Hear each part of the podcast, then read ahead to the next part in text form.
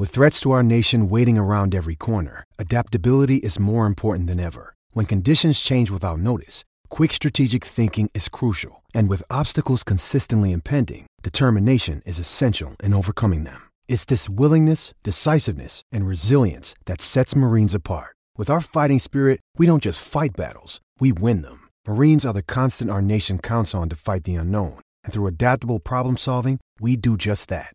Learn more at marines.com. Why take one vacation with the family when you could take all of them? With Royal Caribbean, you don't just go to the beach. You visit a private island and race down the tallest water slide in North America. You don't just go for a road trip. You ATV and zip line through the jungle.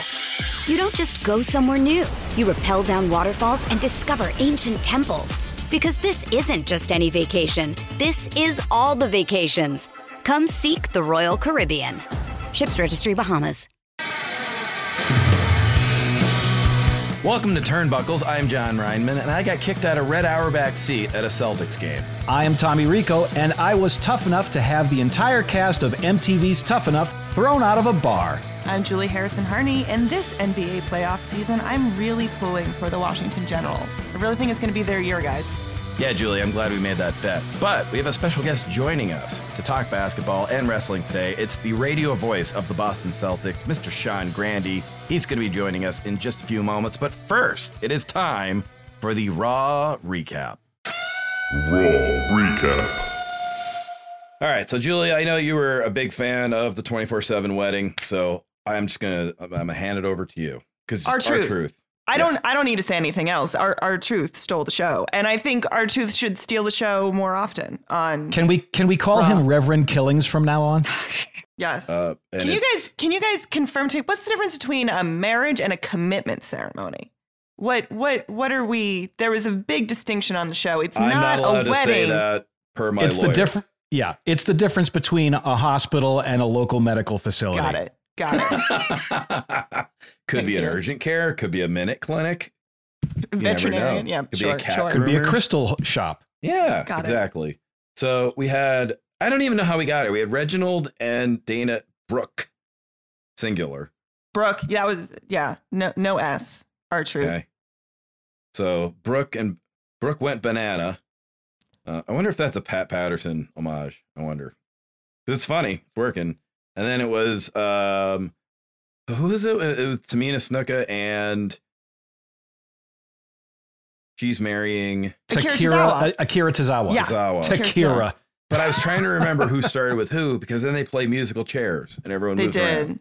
I, Hey, I, just think- gave them as a couple. I gave them a name, Takira. There you go. Julie asked an interesting question about Tommy. She wanted to know our favorite WWE wedding. Because we were we go back, and so I want to hear your answer because I think our probably gonna be the same. I'm gonna I'm gonna go rogue on this one, John. My favorite was the Triple H Stephanie McMahon uh, Little Chapel Mm. wedding. That was Oh, my okay. favorite because it was a huge twist. I mean, they put they advertised that in the newspapers and stuff. They spent a fortune uh, advertising a program that was already really popular, and then that swerve was fantastic. I love the one that you're going to discuss, but my favorite is Triple H Well, you Stephanie. don't know because the funniest one to me was uh, uh, Lita and Edge because just because of the priest with the line of in the name of Jesus Christ, and then Kane's head, his bald head pops through. The, that's so that's Naked Gun. That had to be Bruce, right? It's got to fucking be Bruce. It's Yep. got to be Bruce or Gewirtz. There's no one on the planet other. It's probably Bruce. Right? That's a Leslie Nielsen fucking joke. And then, uh, but I mean, my heart says Randy Savage and Elizabeth. It's the match made in heaven from SummerSlam 91. But then hijinks ensued. So Yep. if anyone wants to go watch SummerSlam 91 on the Winged Rainbow, that's what we're calling the Peacock now. It's the Winged Rainbow, the Peacock Network. Uh, check it out because uh, some ominous things happened after that wedding. Yeah, there was an Um, uninvited guest. Couple uninvited What? guests. Never. Yeah. No. Uh, Things never man, go awry at a WWE wedding. Uh, we also uh, last night uh, we had we opened the show with Cody Rhodes and Seth Rollins. And uh, if I were to describe, I do this every week. Uh, Seth's uh, attire this time, um, I would say that uh, he kind of looked like Paulie Walnuts if he was managing a rainforest cafe. I mean, I enjoyed the satin tracksuit. Mm-hmm. Uh, I wouldn't have paired it with a pair of formal shoes and a black tie. Uh, I th- See, like, I was- loved it. I loved it. I, don't know about you guys. I, loved it. I loved it. I didn't love the accoutrements I just per se. I need that in a in a women's size. I would looked absolutely comfortable. wear that. So, I think you're a fan. I think he's transitioning from uh, work from home to in the office, and and this is just the world we live in now. So hey, you know it. what? Maybe that's our compromise. You know what we always say? Let the writers wear flats. Get rid of the ties.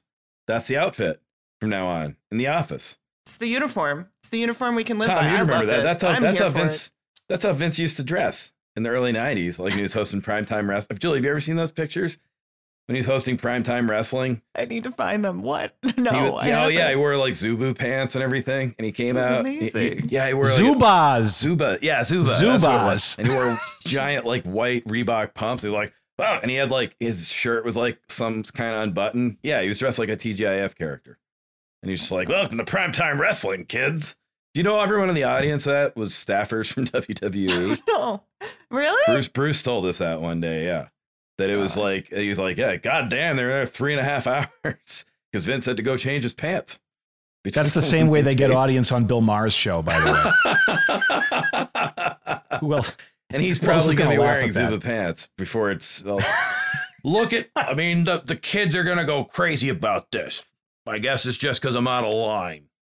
Um, there there is a Zubaz like he's the Seth uh, Rollins of it- comedy. That's who. There is Bill a Maher resurgence in that look, by the way, which I, having lived through it, I cannot believe that Oh, that's love it. coming back. Yeah. Like, what's Bring it like MC Hammer crotch hanger pants are next, and I don't want to be here for that. So Seth Rollins says uh, he, he Seth Rollins is going to pick a surprise opponent uh, for Cody Rhodes. I thought he was going to pick the men's warehouse guy. You're going to hate the way he laughs. I guarantee it. But no, it's Kevin Owens. But to me, that was like because they're best friends. So they're doing the Chris Jericho, uh, Kevin Owens thing again, basically, kind of, right?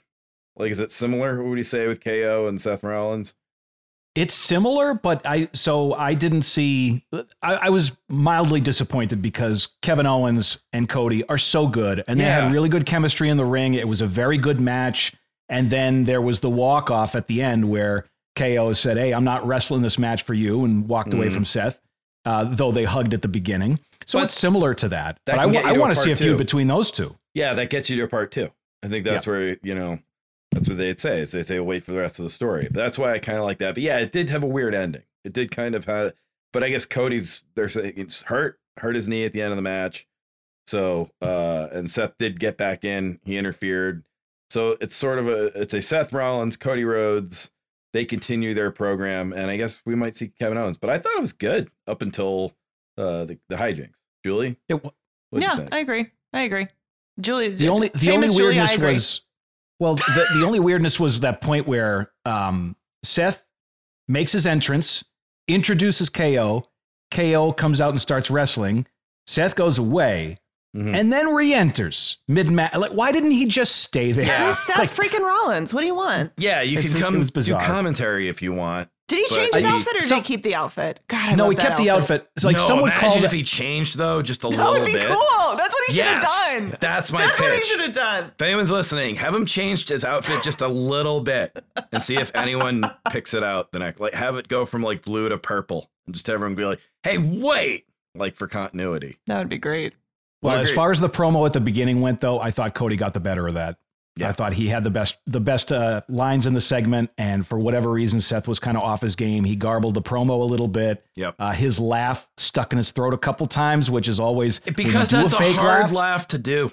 Yeah. Like, I, like everyone's. I want to give Seth Rollins credit because I've told you guys that laugh hurts me to watch, and he, like that hurts my throat to have to imagine doing that because that's not how Seth.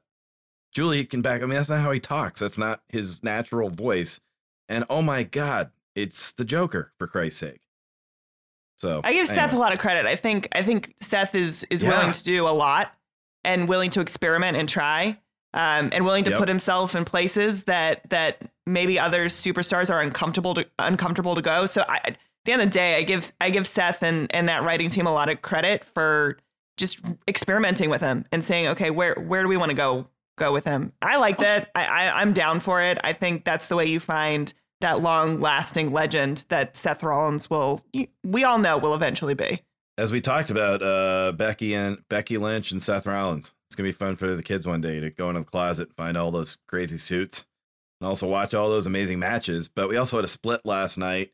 We did. Uh, Rhea Ripley and Liv Morgan and Julie, you had opinions on this, but also wanted to bring a real world element in a new segment we're calling Angles for Anyone.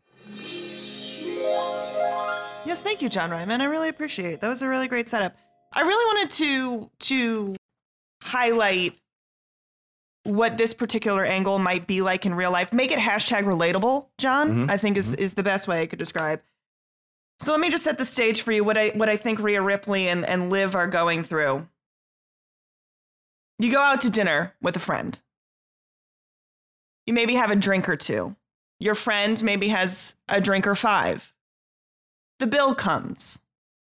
And of course, you don't want to make the waiter split the check for you, figure out whose is what. So you put your credit card down, and your friend says, I got you. I'll, I'll pay you back. And it's so easy nowadays with Venmo. It's, it's pretty seamless to send over what, what you need to, to get to a person. Um, but the friend drops the ball. They don't Venmo you right away, you know? So you have to do that awkward thing where you're like, "Hey, you you you messed up. Hey, can you can you send me the money?" And the friend's like, "Oh my gosh, I'm locked out of Venmo. I'll give you cash the next time I see you." So then you show up, you see them the next time. You maybe you make arrangements because you, you you just want them to pay you back for what you owed for for clearly the more expensive part of the bill. Uh, they don't have the cash. They're like, "Oh, I'll go to the ATM and I'll get it for you." Well, it just gets to a point where it, it's not even about the money. You know, it's more of the principle of the thing. Like, if you wanted to pay for the full bill, you just want to put it on credit and say it's like on me. But because you split it, it's just the principle of it. So, you know, John, Tommy, what do you do? You uh, you you get a little angry.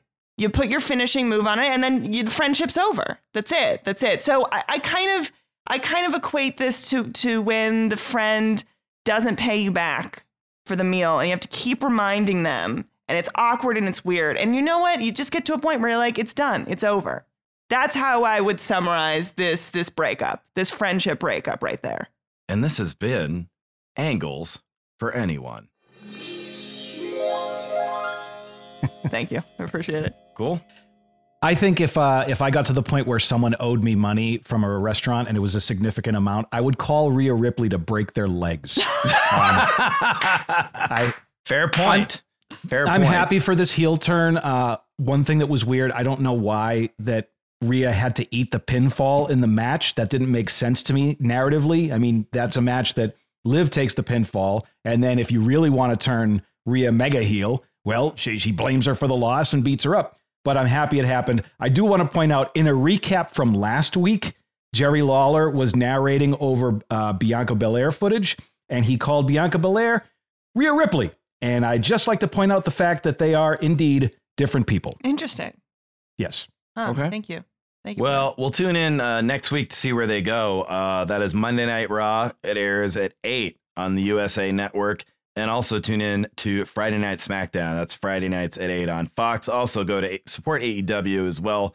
They're on uh, Wednesday nights uh, at 8 on TBS, Friday nights at 10 on TNT. But double check because playoff times might throw things off.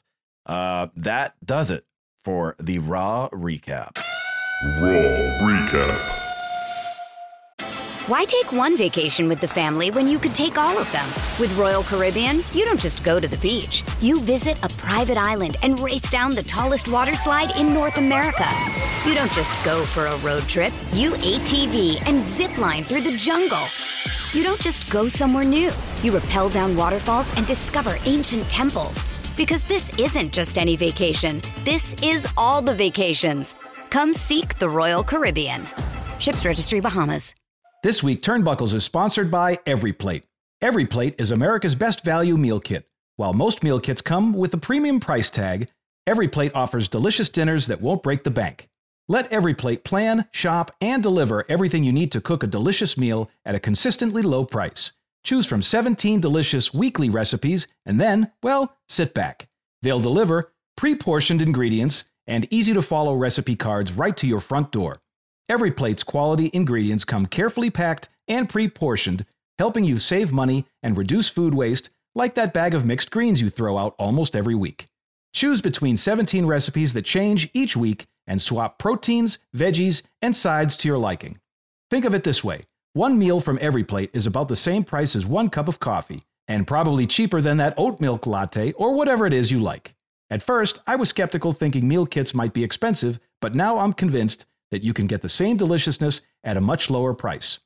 Each week, I'm the primary cook at my home, and it's nice to be able to interchange every plate's recipes with my own personal recipes throughout the week. Give yourself and your wallet a break. Enjoy delicious, affordable meals delivered to your door and ready to go in just six simple steps. Try every plate for just $1.79 per meal by going to everyplate.com and entering code TURNBUCKLES179. That's 179 per meal by going to everyplate.com and entering code TURNBUCKLES179.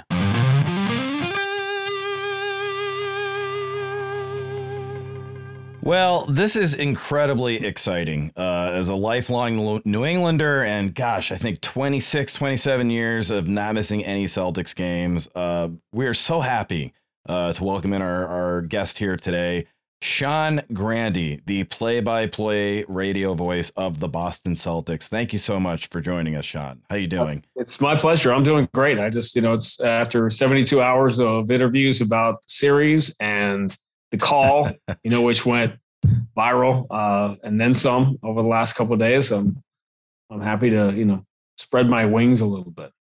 My favorite was that you tweeted out the one where they called you Dana Jacobson's husband. That was your oh. name. Within earshot is the aforementioned Dana Jacobson. As I, as I you know, i have started to say to everybody because that was Charles Barkley who did that, by the way, which is the oh, last oh, yeah. time. That's the last wedding of mine. I invite him to by the way. that, that, will be the last one after that.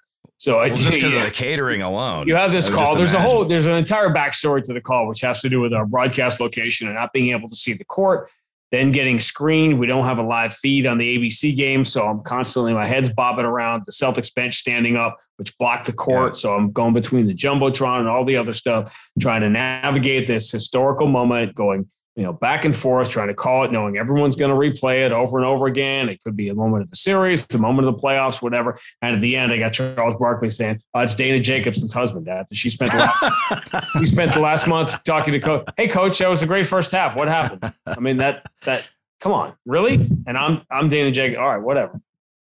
Whatever. Sean, I feel like this whole segment we could just talk about who went to your wedding because I feel like that's the most interesting thing. yeah, you brought up about. Charles Barkley, but uh, you also mentioned earlier to us today, and, and Julie, you were particularly interested in this. Yes. Is that I need to know? We, um, we, we had wrestlers at Sean Grande's wedding. I can do better than just being there. This is going to be. Oh my God, Mick Foley! What? Whoa, Amazing. So Sean Grande is it, holding up like Mick Foley officiated. officiated. Yeah, yes, that was actually like... just a, that was just a reading, by the way. It wasn't officiating, but uh, yeah, another long story within a story. But yeah, it was a sort of not the uh, the guest list I imagine someone like me would one day have. so well, so who else was? We had Mick Foley. I assume Jim Ross, probably right. Uh, Jim. Well, here here's the thing about it, because a lot of people that you guys would know uh, the Ian Eagles, Kevin Harlan, Kenny Albert, a lot of my guys. Uh, oh, couldn't. Yeah. It was NFL weekend, mm. so we lost a lot of people. Uh, Doc Rivers because his Clippers opened training camp early. They were in Hawaii, so he yeah. like he was a late scratch and whatever. And um, but there were uh, it was yeah a, a fascinating night. The people who were there were less interested in our wedding than they were just sort of like hobnobbing at the reception afterwards, trying to like you know angle different ways to talk to um, talk to different people. But yeah, Mick was a big hit, needless to say. Yeah, that is that is unbelievable. Um, it would have been great if he did it as all three faces of Foley, though. Yeah, like, yeah. You know I'm saying like he has like like mankind walks Dana down the aisle, and then uh, after great that, idea. you'd have you know, Dude Love would bring the ring out, and then mankind does the. I mean, I think that'd be cool. Dana didn't go for it, but my idea was just because of my own instinct as, as growing up as a fan and my own feel for the business was that we have some kind of false ending and bring everybody back next month. Yes. So fill the building again. Oh, But- a dusty cliffhanger. finish wedding. Again, I right, love exactly.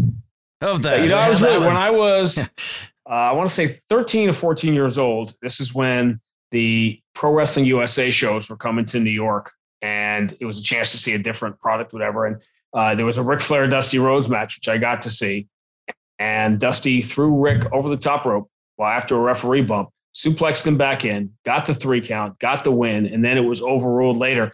And to I, it was heartbreaking to find out. Apparently, that's not the only time that happened. no, yeah. Apparently, that had happened on several, on more than one occasion throughout. Well, the, we almost had a dusty finish in game one because they had to oh, review Yeah, that. you're right. Because let me ask you a question. So you're there at the the the TD Garden in Boston. So you just say that to, to anyone in the country, and they go, "Oh boy!" Like for a basketball playoff game, Wh- and say they overrule that basket. I mean, just what? what yeah, okay.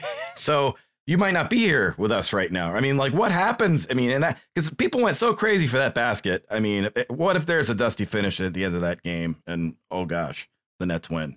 Yeah, I don't know. A building wouldn't still be standing there. But the the strangest thing about it was, and again, I've had this conversation with a lot of people, as you can imagine, and different broadcasters or whatever over the last 72 hours. What made it so unique as a fingerprint is there are two things that never, ever, ever, ever happen in the NBA. The final 45 seconds of game one played out without a whistle, not a foul, Yes. not a mm-hmm. timeout. The ball didn't go out of bounds. Literally, final 45 seconds went straight without anything happening.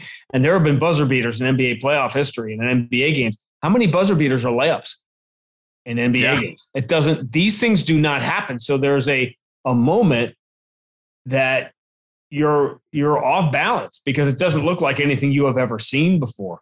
And even in the It did call, almost- my voice changes more than it normally does in a moment like that because I was half surprised that there was no time on the clock. I thought it was going to be 0.2 or 0.4 or something like that. right. And that it actually had gotten down to zero was because I had to look in a lot of different directions to see it. That caught me off guard. So it was something, it was the, the uh, finish that, yeah, it was a one point game and it was a buzzer beater, but those last 45 seconds didn't look like anything we had seen before. it, it was so high because we talked earlier that day uh, about you coming on, and I thought it was so like you know kismet, I guess, just because I remember thinking to myself, I was like, it felt like the finish to a brilliantly executed was, yeah. wrestling match, where like an Iron Man match, where it's like, oh, we're down to half a second, and there's that three count, and it's just like, you know, because when you try to do that, it's like, oh, that's amazing, but wow. But you said something interesting before you came on air, and uh, but I, if you don't mind repeating, but just I don't know if you can, but so Kyrie Irving, um, I think we would say he's so it's Julian Stanford. You remember we had the the the rosters where we had the the the heels on the right and the baby faces on the left, and uh, Kyrie would be through the paper at the on the top of the right that right column for just bad guy in the NBA for just villain, at least in Boston. And I Well, think I- kinda you know, Kyrie, too. first of all, I think he's embracing the thing Yeah. is he doesn't realize he carries himself and thinks of himself as babyface. That's Nah. true. All all the best And- bad guys do. That's a great. That's the That's well, right. heel. The hero is the the hero is the villain, or the villain is the hero of his own story, right? Which is what Yep. you have to, yes. you know. Yes. no, there's no question. But he sort of, I thought Sunday kind of embraced it a little bit, and obviously Uh-huh. he was brilliant in the game. and I Yes. thought people are, you know, out of town people or who heard the call who didn't don't know my work or don't know the history with Kyrie or anything like that. We're saying, well, what, what's that shot at Kyrie? Because I mentioned Kyrie, you know, tried to go one on three and the, and it burned him. It's in the final call.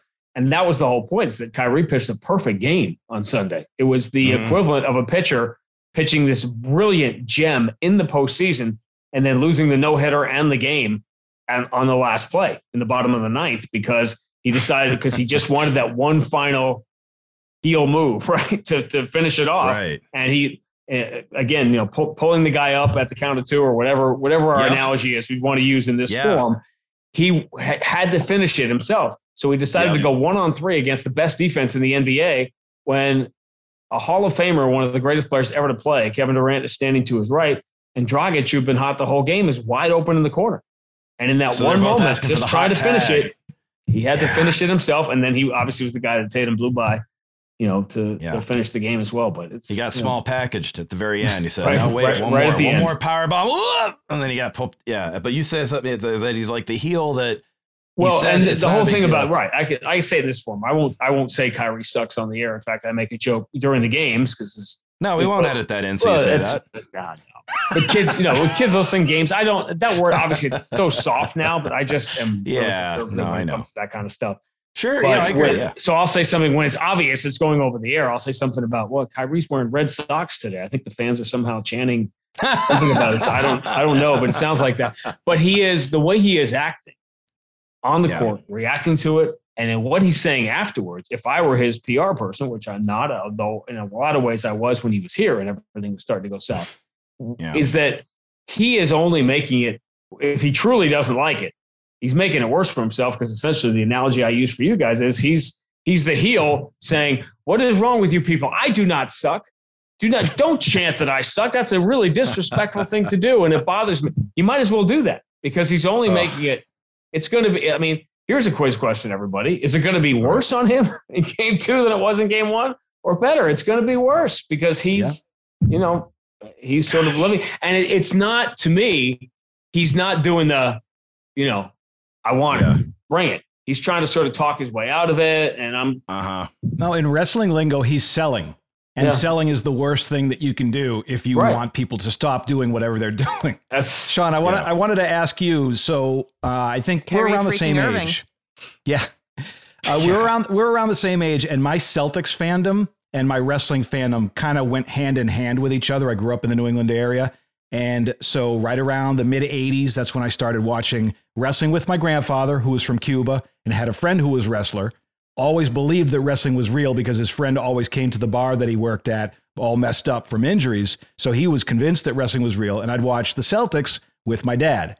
And so this season in particular, like our our podcast is a real sunny side up wrestling view. Like I think all of us love the business and we love professional wrestling and no matter how bad a particular show gets, we'll always see the sunny side of it. Like I in particular, wrestling's real comfort food for me. Anytime that I'm feeling bad, it's something enjoyable I can put on and just, you know, sit down and and and feel feel good, you know, feel nostalgic.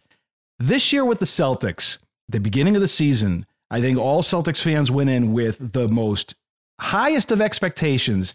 And I don't know if I've ever seen, and by, by the way, myself included, so many of us fell in the trap where they didn't play well early. And it was just the last days of Pompeii. Like, I think we all undersold how difficult it was going to be for Coach Udoka to implement his new system. And all of us just blew right by that. And it was just, everyone was apoplectic. Where were you at at the beginning of the season as far as what you were seeing from the team? Because a lot of us, even diehards, we fell for that trap and didn't see it coming until the Celtics started playing well right around New Year's.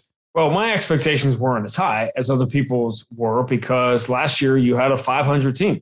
It didn't make substantial changes to the roster. It had a new coach and a new GM, but I'm always the guy around here. I'm always the hall monitor saying, don't run too fast or don't what, you know, when people lose their minds. But that's a fan's job is to have crazy, ridiculous expectations for a team that was 500 last year.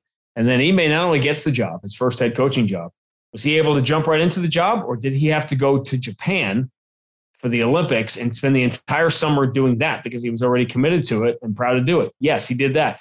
Did he have his entire team for the start of training camp, or did two starters deal with COVID and basically miss the preseason? Did he was he able to coach throughout the entire preseason, or did he get COVID and have to sit out an entire week? And then all of a sudden the season starts.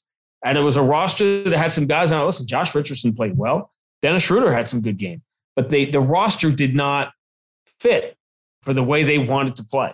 They needed to run, they needed to pass and share the ball. The, the poetry of the end of game one, if you were scripting it ahead of time, like Yeah. you know, like Bret and Shawn in your Iron Man match, right? Like sitting Yeah. on the mm-hmm. turnbuckle at 45 minutes and they were exactly where they thought they were going to be. This is Right. where Ime thought they were going to be at this point Wow. but it took a lot of time and a lot of games to get through it and trusting each other. And look at the final play of the game, in which defensively, you went at this super red hot, one of the greatest offensive players of all time, forced him to make a mistake and give Durant the ball with five on the shot clock and a terrible way to shoot. And then on the final play of the game, and this would not have happened with the Celtics team that you're referring to in the first half of the year, all five guys touched it. And the play was made by the ball moving around, guys not forcing a shot that wasn't there, and by moving without the ball and everybody touching it. Look what happened. You stole a game that the Nets, by all accounts, should have won.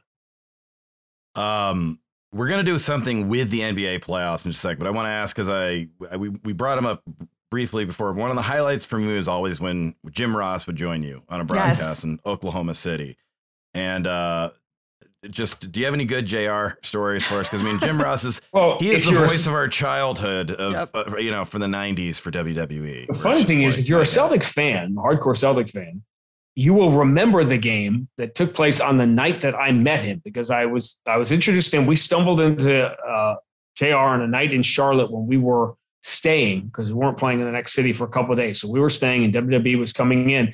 It was in the championship season. Early in that year, Ray Allen hit a buzzer beater, a very famous Yes. one in I Charlotte remember that. that Yeah. night we stayed in charlotte that night and they were all at a different hotel downtown and i went in there with a friend and there was jim ross. And it's like most people all these stories people who are friends of mine jim ross mick foley cm punk all of them are people that i was like reticent to meet because you don't want to meet people you are a fan of because what if they're a jerk right? It like ruins the whole thing. You don't you just don't want it. And it turns, you know, obviously that was however many years ago that was, 15 years ago now. And, um, you know, JR has been a, a great friend and someone you could, you someone to look up to. Obviously, is the best to ever do, you know, certainly what he does. Um, and it's fun. He just, remember, JR is the all time greatest wrestling announcer of all time. Apologies to the Gordon Solie people out there, but it's JR and we all know it's JR. But, you know, he, also had aspirations to do NFL. You know, the XFL should have been that window for him to do that. Obviously, at the University of Oklahoma, he was just tagged. You know, JR was tagged as a wrestling guy, which cost him a potential career or a side career, obviously, in you know, stick and ball, big four sports, whatever you call it. So I think he really, I think he always enjoyed coming on with us whenever we'd go to Oklahoma City. For people who don't know, uh, you know, when JR was living there, and he's kind of back and forth now in Florida, or whatever, uh, with Yeah. AEW but we would have him on for the second second quarter. And Cedric Maxwell would slide out happily to go to the concession stands, and he'd bring a bunch of uh, Jr. bring a bunch of barbecue sauce and all his products for Max, who loves to cook with them and whatever.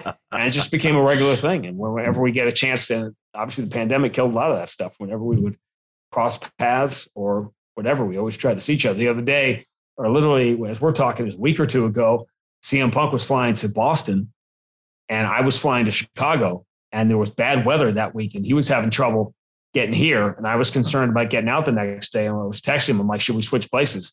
I don't think anyone would be happy with the results but you know just in case i get stuck in boston and you know he gets stuck in he gets stuck in Oh. chicago. Before we move on to the nba stuff when you talk about comfort food and being a fan as a kid and generationally the reason that i can speak with prof- some proficiency about the current product now is not because I have that much time to. That's the biggest problem with my job is that it's all encompassing, right? It just takes up Yes. all of your time, and so you can't watch TV shows or whatever. But my son is now ten, and he, at eight years old, out of the blue, started watching right at the start of the pandemic, and Yep. fell in Eight. love with it. And he grew up. So his his first year as a hardcore fan, and I mean hardcore Mhm. fan. His room upstairs is a monument to. He's got a Money in the Bank thing hanging from the ceiling. Everything, you know, the Drew McIntyre Oh, black, love it. all of it. And Julie's you know, this is a privileged right kid. now. Now. first of all, he's lived behind the curtain to begin with because of my main job. And as you guys have probably gleaned, the play-by-play voice now of Monday Night Raw, which I would have bet a billion dollars against, is family to me. It's a dear friend of mine who I did Bellator MMA with for Yeah. for two years. So all of a sudden, now my son is behind the curtain there, and he's getting like personal videos from his hero Drew McIntyre, like we all did. When I Oh met Bob gosh. Backlund when I was a kid, after five years of idolizing him, I think I met him at a high school gym somewhere after a show. Did you have to shake name all the presidents? And I, first, I didn't because he wasn't doing that now. I'm, I'm too Okay. old for that. This is like 1983. I did actually This did was meet him happy later, fun got a- babyface Bob. I know, right, right, exactly. White meat, babyface Bob. But here's just here's something you would like when you talk about the comfort food and the generations. I do like telling the story to longtime fans or people that don't understand the comfort food family generational nature of WWE of anything that happens to be in your family, but WWE specifically. So this past summer, I surprised him. We were on a baseball trip to California, and I surprised him. As you guys obviously know, my wife has a fairly prominent job, I'm told by Charles Barkley and others, uh, that requires her to go different places. So I had warned him that maybe the trip will get cut short or we'll have to. Anyway, we get to the airport. He thinks we're going to San Diego. Uh, this is last August. And I start, and I tell him, listen, we can't, we're not going to San Diego today. We have to make a little side trip. You knew this might happen. He's like, okay, you know, he's a little disappointed, but where are we going? And of course, I step out to reveal the Las Vegas thing behind me. And Two hours later, we're on the strip with Jimmy Smith and we're having dinner, and he goes to SummerSlam the next day because that's living his best nine year old life last year. And so here's the tying it all together. So then the main event is Roman Reigns, obviously defending the WWE defending the championship. In the main event is Roman Reigns, and I'm there with my son who's nine years old. And when I was nine years old, my first show that my dad took me to at Madison Square Garden was Bob Backlund defending the title against Roman Reigns' dad. Oh, Nice. that's and that's a you know that then Yep. now forever bit. yeah. That's No, that's, that's, really where- it. Yeah. And that's just So- the, that was the same thing here. I was I was eight, and it was just kind of like I the Celtics. That was the year that they they got screwed on that goaltend call. The McHale actually won the game, and they said nope, doesn't count. And I was just like beside myself, and I was like, I I got to find something else. And then it was like, well, there's wrestling, and it was the Undertaker's rookie year. So, um, but we want to do a fun activity because that's what all fun activities start with is being called a fun activity. But no, I think this will be interesting. Um, so as we we have NBA expert and longtime WWE fan, and I, I'm going to call you an expert, Sean. You're an expert. And what we asked Sean to do, The podcast world has changed through- that with all these guys doing podcasts and sort of like Yeah. the inside stuff that is happening in the 80s and 90s. And that's just, you know, you pop stuff, you pop those on. And, you know, I, Yeah. I, I love to learn. That's the best part to me of being around JR is learning things. And you guys will, will love this. This is three, mm, probably close seven, eight years ago. JR comes to Boston and we're, we're going to meet for dinner. So I go down to the hotel and we're trying to figure out where to go. And somebody else walks through the hall and it's kind of like, you know, not staggering around, but doesn't really have plans. JR says, Do you mind if he joins us for dinner? And it was Pat Patterson. So Oh, I'm like, you uh, geez, twist my arm. Let me see if I can get a 500 level master's, a master's course and have dinner with Jim Ross and Pat Patterson. So, yeah. Tom, what would what would Pat have what would his call have been, Tommy, for the that last play in game one? Oh, we made him look like a douchebag. Yeah. The place, it- it's going banana. yeah, I just- banana singular. Yeah. It's, Banana it's singular. crazy that two people uh, on this podcast today have had a meal with Pat Patterson. And I'm not one of them. I, I got this. I got to sit with Bruce and Pat one time when I was writing at WWE, and um, got I just kind of was there, and Bruce very nice and walked over, and uh, yeah, I got to hear both uh, like a douchebag and go banana. When when Steve go out, they're gonna go banana. So it was like, I know, and I said to um, Bruce after, I go, was he doing that for me? He goes, fuck no. He goes, fuck, what, you- what the fuck do you think you are? No, it's He's just the him. he's the only French Canadian who has an Italian accent. It's Yeah. weird. Yeah, and a Boston history too. So Yep. I urge everyone to go look up. Yeah, uh, he does. great Yeah, Pat he Patterson. was here for a while. I got to see him. Um, one of the shows that uh, one of the events. I just took my son to SmackDown last week, which was at the Centrum, and the last time I was at a wrestling event at the Centrum was the night Mick won the title, and we were Oh, in the yeah. back waiting. Yeah, Butts yeah, that's a, that's a cool thick of stuff to have. Um, yeah, I was uh, I was one of the asses in the seats. Actually, ironically, There you uh, go. Mick won- Mick won the title. Go figure. So Take that, Tony we were, in the, we were in the back afterwards. really, by the way, another great guy. I got to meet him last year at AEW. yeah, Oh, yeah. yeah, Uh, with JR. Just Great, phenomenal. and also a great baseball broadcaster, Baseball too. announcer too. Yeah, Mhm. A- a huge Yep. baseball fan, baseball announcer Tony Schiavone. Uh, I got to see while waiting for Mick. Where Mick was driving with us. I've I've many for many years given Mick grief about the fact that his second book begins with the story of the car ride through the snow back from the Worcester Centrum to his hotel in Boston after winning the title. And he talks about some of the people that were in the car. Uh, Blumini was in the car, and the guy who he was doing the card show with, whatever. And he lists basically everybody was in the car except me. So I'm like, I'm like, you know, I've always I've always given him grief about that. But anyway, while we were waiting for him afterwards, I saw Pat Patterson looking at the monitor, watching the replay of what was about to be this historic moment that I don't have to describe 25 years later because everyone Sure. can just picture it with their eyes closed. Um, that you know, with Austin coming in, that everyone it was the biggest surprise in the world because Austin hadn't worked the night before because he was hurt. He hadn't been at the Yeah. Raw because, as everybody knows, as Tony told us, that it was a tape show.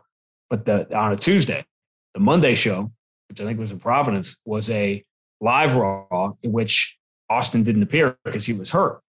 So the last person anybody expected to be on the tape show the next night was Austin, which was it was going to be a big pop anyway. But that's part of the pop that nobody talks about. Is nobody on earth thought he would be there. Um, yeah. So we're gonna go through uh, just every NBA playoff team with Sean Grande real quick, and just tell us uh, what WWE superstar we gave you. I think about thirty or forty superstars.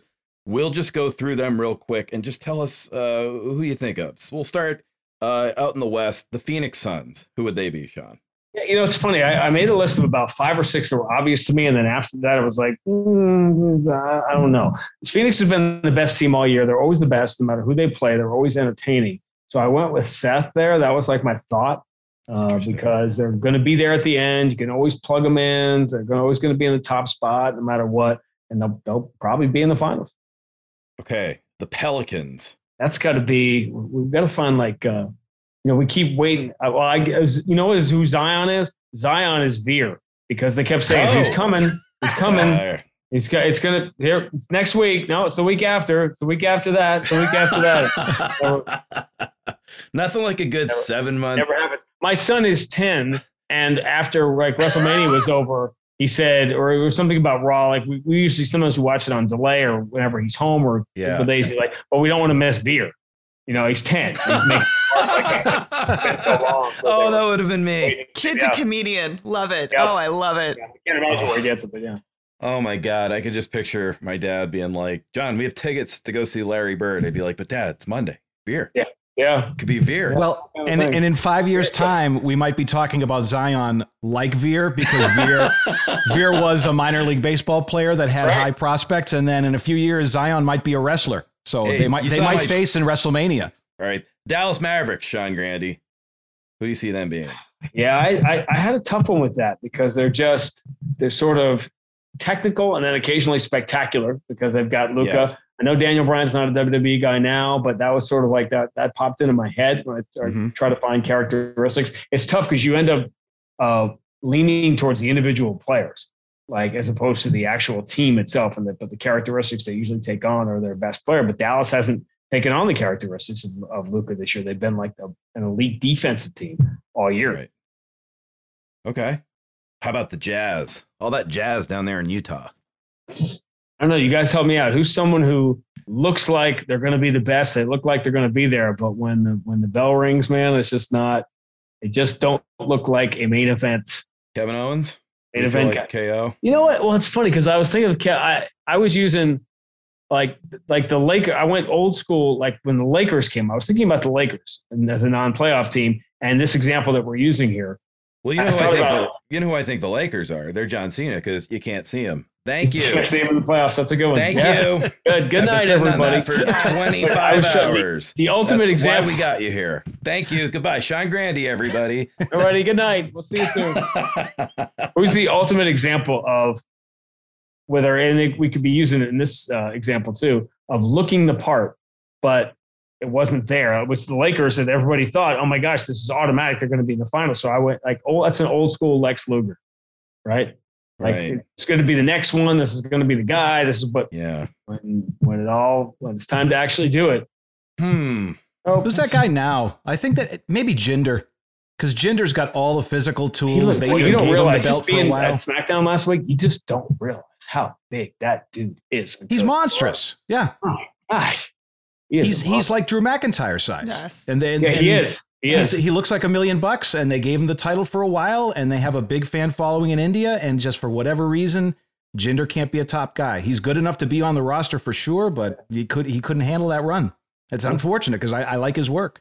Yeah, I could see uh, Jinder or also Bobby Lashley possibly for the Jazz. Yeah, but didn't it go?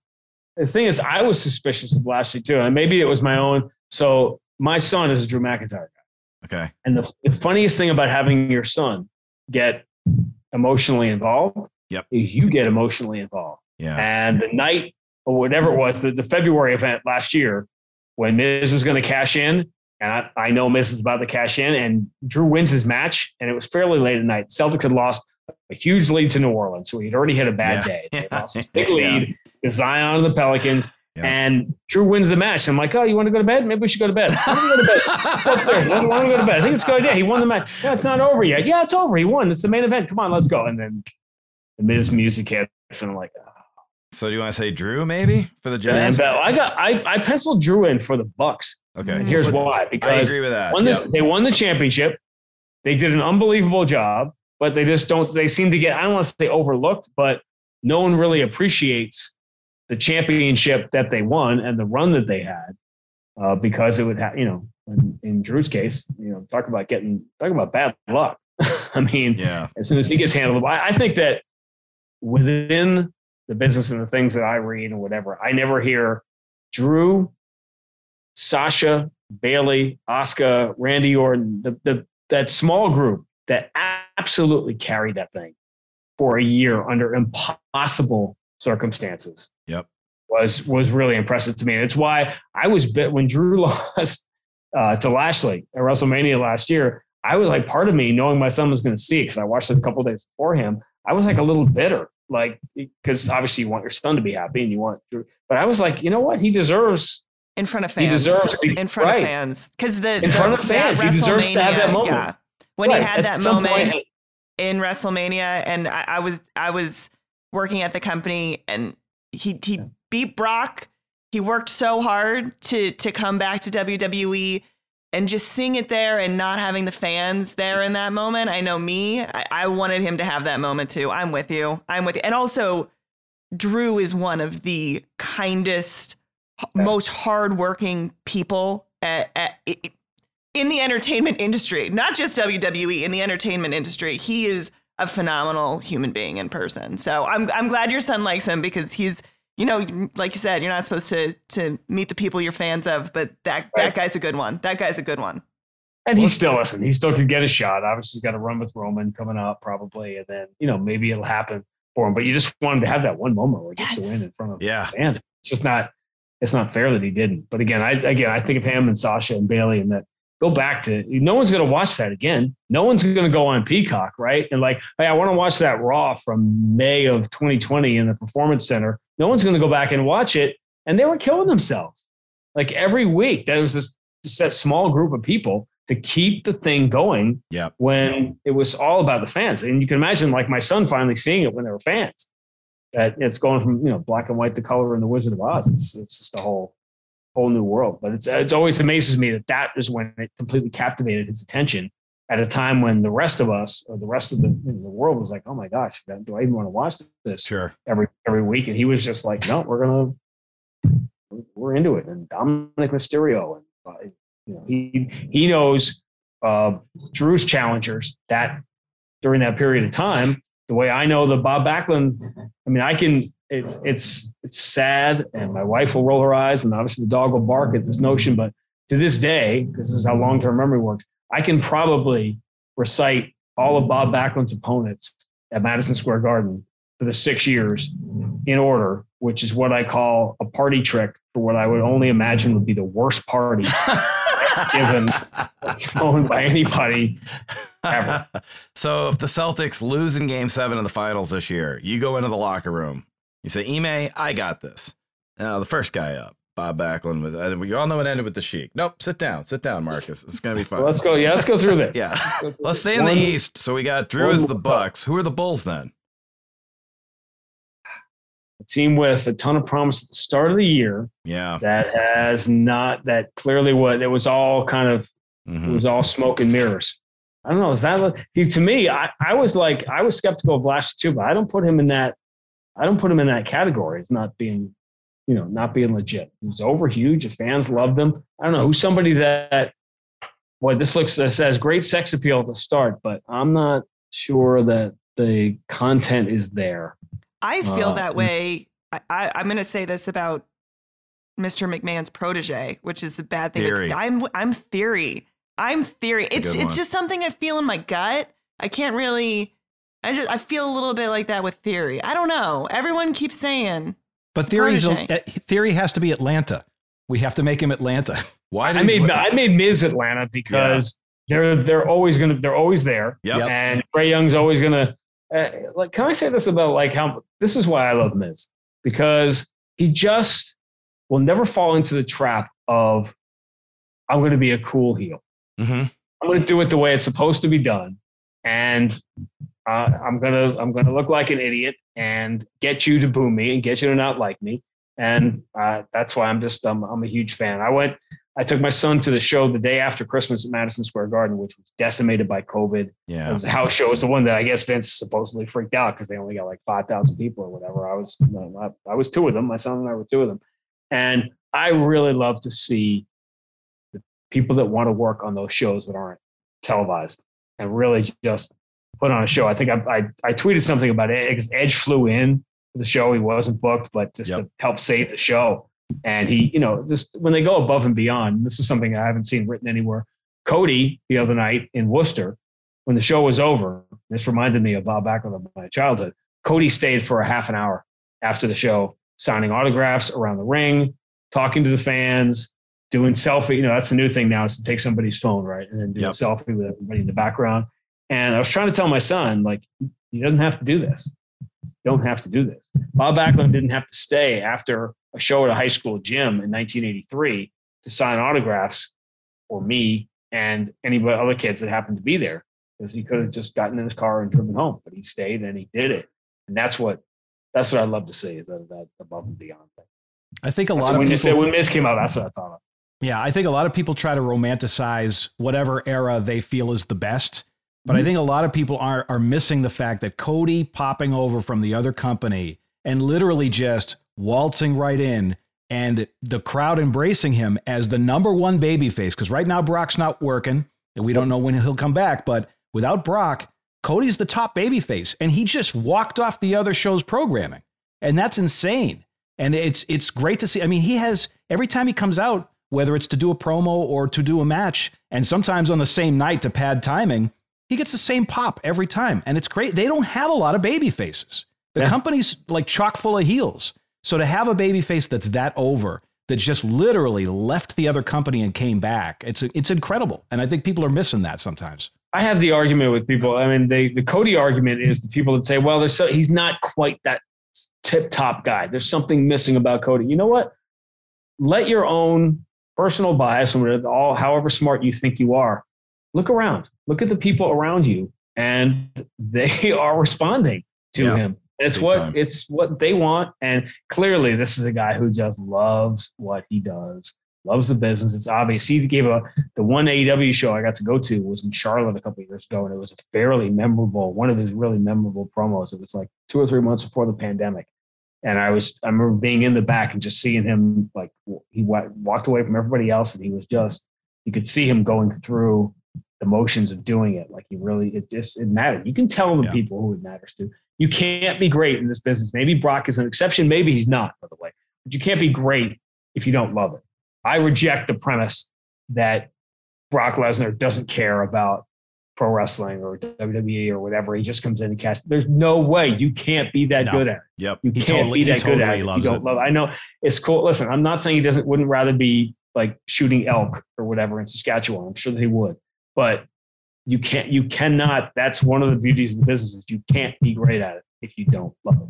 Well, and like Drew McIntyre, he kind of had to leave to patch up whatever holes he had in his game Yeah. to come back as a top tier guy. And both both of those guys are they're they're the, Well- the top exceptions for sometimes Well- you can leave and come back better. Well, well, let's since we were talking about him. Who? So out of all these playoff teams, who would be Cody? You think, Sean?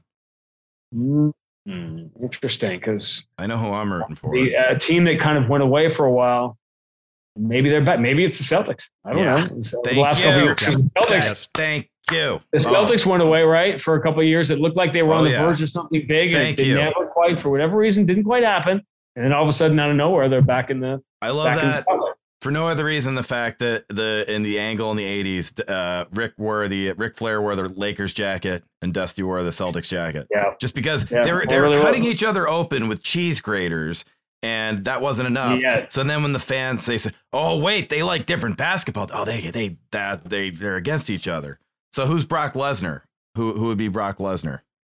No, if there is a, I mean, maybe is there a. Is it is it is it the Nets like a, a potentially dominant team, but are they going to be there? Or are they not? I don't know. Maybe that maybe the Lakers are the better Brock Lesnar one. Like that, they're you think they're going to Okay. be dominant when they're there, but they're not there. I don't know. who, who do you have for edge did you have any who, who would you say for the nets did you have a nets pick? I, I think yeah. Well, it's got to be it's got to be the potentially dominant. Uh, but something internally has gone wrong between injuries or whatever, or people not choosing to get vaccinated or whatever. Maybe maybe that's Roman Reigns. I don't know. I don't know. Maybe the the potential top that the Roman Reigns maybe from a couple of years ago because Roman was the guy, right? How many years was it?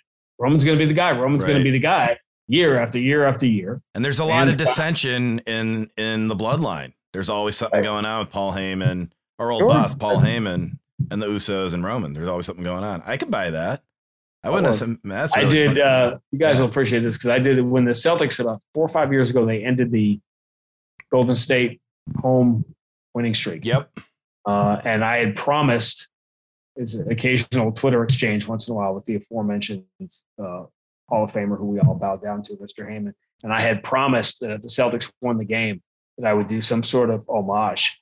And in the final seconds of the call, after it's over and the game is over, I did the whole, you know, for five years, Steph Curry has been the one, but tonight, you know, Isaiah Thomas was the one for five years, Draymond Green's been the one, and for whatever the Celtics were, or the for four years, three years, Golden State won every single home game, but now they're 81 and one. You know, the Celtics are the one and 81 to one. To, you know, There you go. keep that, keep that promise. Who do you have for the Raptors? Uh, let's see. They're I Canadian. you know what? Kevin I was Owens. trying to figure out a way to get. Uh, yeah, I like that one. I like that one. I was trying to get Randy Orton in somewhere, and the only team I could think of was a team that's not in here now. Was the Spurs Mm, because like every always there, right? Old reliable. Just just when you think, just when you think you can write them off, and they're not there anymore. They're they're, they're you know. Like, uh, how many years has he has his career been extended with by being able to work with Riddler and not having to take bumps, not having to do well, he's got anything. plenty of CBD oil. That's for sure. Whether he wants it or not. All he's got to do is smile. Yeah, I got. A, I have a ten year old who's a huge, uh, huge RK bro. Mark. Are they KO? Or do we already use him for the Raptors? Well, we did, uh, Kevin Owens argument was whether he's legitimately a top guy or not. I think he is. Like I've always, I'm, I'm a Yeah, big. the company does too because they're using Yeah. the hell out of him. I mean, that last they are. night Well, alone, he was all over the place. Because we're That's the still game of the game, right? It's once you have the contract, then you sort of have to justify the contract and put him in that. You know, Well, and we've talked about it on the show before. He's one of the rare exceptions. He signed, he re-signed with the company, and it just immediately showed up in better shape and seemed to really embrace his role and does whatever he, whatever they have him in, and doesn't really losses don't seem to hurt him. He doesn't seem to have an ego, and he just keeps he keeps popping up more and more on the show, which is great because he's very entertaining. All right. I want to make sure everyone uh, has time to get their picks in here. So we have Raptors Sixers. Who do we have for Raptors? Who do we land on? oh yeah, who did we land on for? Uh, so We were, we'll we were make talking it, KO uh, because he's Canadian. I was going to make it a. Yeah, Yeah. that's right. We got to make Kevin it get Owens. an Edge or Yeah. Christian or something. Give him a Oh, I like Edge. I like Edge. That's good. Toronto. Yep. And perfect. Former champion. How about the Sixers? Purple.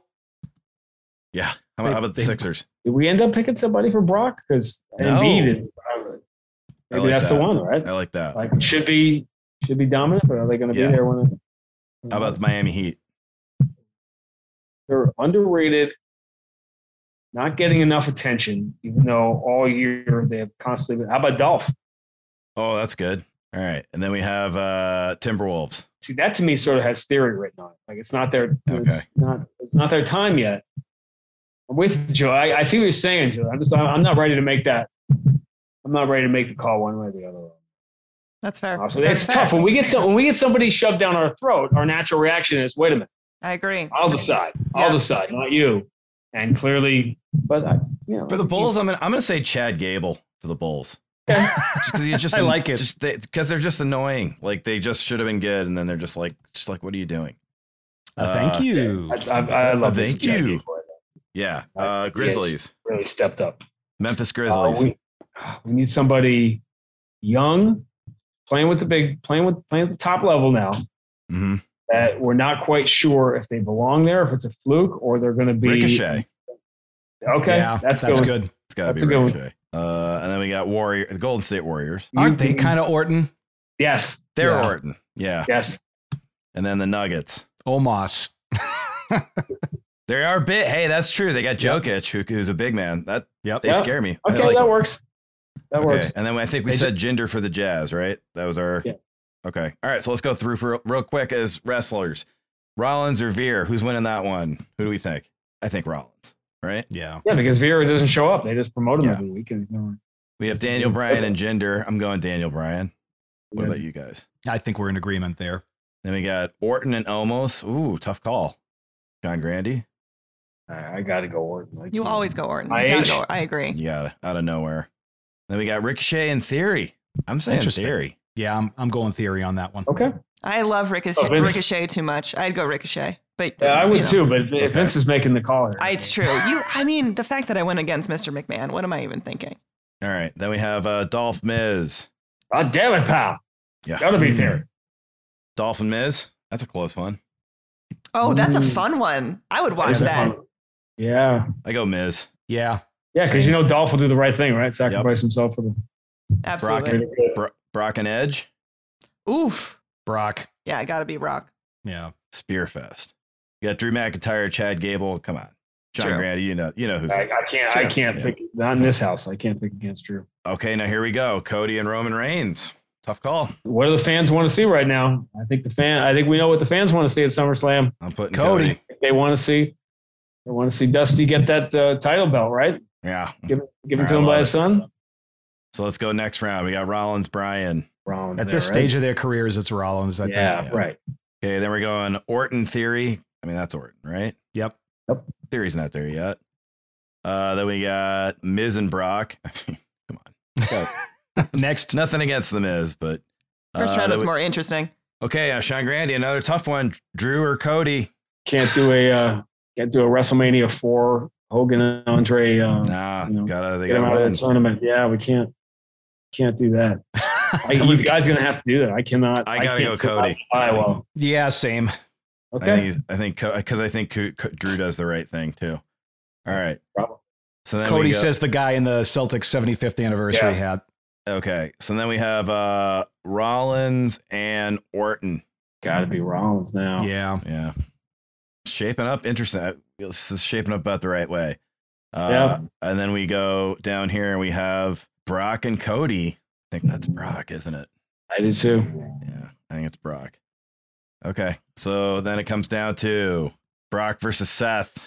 I mean, gotta be Brock, right? I would- So, I would think or else it'd be the greatest. Uh, what is the greatest armed robbery? The greatest robbery in the so Julie, heist. our old our old friends, James Poyser and the gang over at uh, the Tonight Show. Congratulations to the Philadelphia 76ers, based on our our WrestleMania or wrestling NBA bracket. Your NBA champions for 2022. Sean I hope- oh, sorry, I Tom, hope, go ahead. Oh, I hope this is as accurate as when they have like an octopus pick whoever's going to win the championship. I think it sounds about right. I remember we had that once as a premise at the Tonight Show, and it was like an octopus. Uh, they did it, and then it was accidentally cut up and tur- turned into sushi. And I forget whose No. joke was. It was like, what'd they do with the one that got it wrong? you know, just like, God. Sean Grande, uh, thank you so much for joining Thank us. you. Uh, Yes, wanna- we need to get your son on the show next week. yeah, I think. ab- Yeah, he would love absolutely. it. We, uh, Sean, you can hear Sean Grande hopefully for an extended run. Uh, well, the Boston Celtics radio network. That's 98.5, uh, the Sports Hub in Boston with Cedric Maxwell. Um, and uh, on NBA League Pass, nation and worldwide, if you get the uh, audio subscription, which I know I've done for years. Mr. Grande, this has been an honor. Thank you so much for joining us. And uh, yeah, let's have your son on. Let's see what he's into. See what the kid's like. My pleasure, guys. I'm happy to. Uh, it's time to pass the torch to him anyway. He needs to Yeah. carry some. Say hi to Max for us. All right. I will. Thank you, sir. Thank you, Sean. Bye See you bye. guys. How cool is that? Having Sean Grande come on. Oh, he's the best. He's great. the best. Thank you for listening, everyone. Um, hey, subscribe. Give us five stars and a nice review. How hard is it?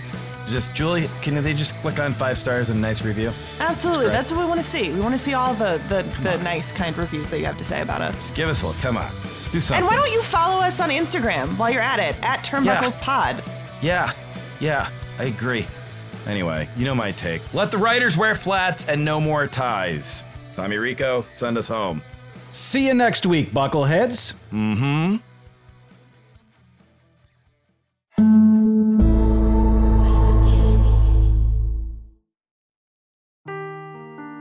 Seeking the truth never gets old. Introducing June's Journey, the free to play mobile game that will immerse you in a thrilling murder mystery. Join June Parker as she uncovers hidden objects and clues to solve her sister's death in a beautifully illustrated world set in the roaring 20s. With new chapters added every week, the excitement never ends. Download June's Journey now on your Android or iOS device or play on PC through Facebook Games.